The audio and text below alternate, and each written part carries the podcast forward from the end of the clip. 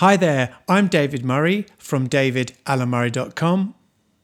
If you read the podcast notes, you will see that I have added a link which will give you access to download your free Communicate with Confidence top tips. So do check out the show notes and download your free copy today. And if you check out my website, you will also find details of my next live workshops and events, and lots of tools and techniques to help you to communicate with confidence. And you can even sign up to my newsletter. If you do like the podcast, if I can invite you to please subscribe and leave a five star review on your favourite podcast app. This means it will help the podcast reach others who might find it useful. Thanks a lot for listening. Hey there, you're listening to the David Murray Public Speaking Podcast. To find out more, you can visit me at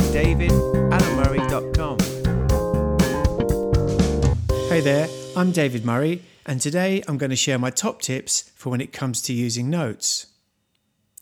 Now, at some point in your speaking career, you're probably going to want to use notes.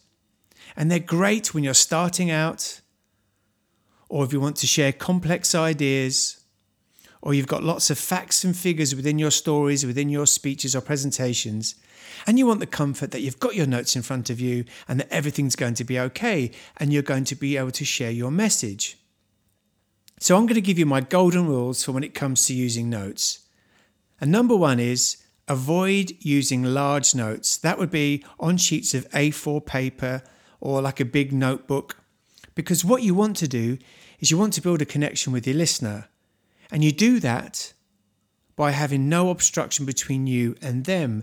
That means if you've got big notes in front of you, lots of notes with lots of words on them, you're going to be holding them out in front of you now imagine that for a moment.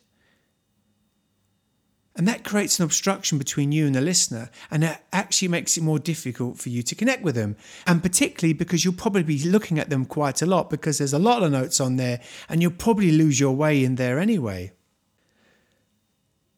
So, what I recommend is to use record card or index cards. They're quite small and they fit in the palm of your hand. And what you can do is you can write bullet points on them to kind of give you a guide of where you should be in your speech or presentation.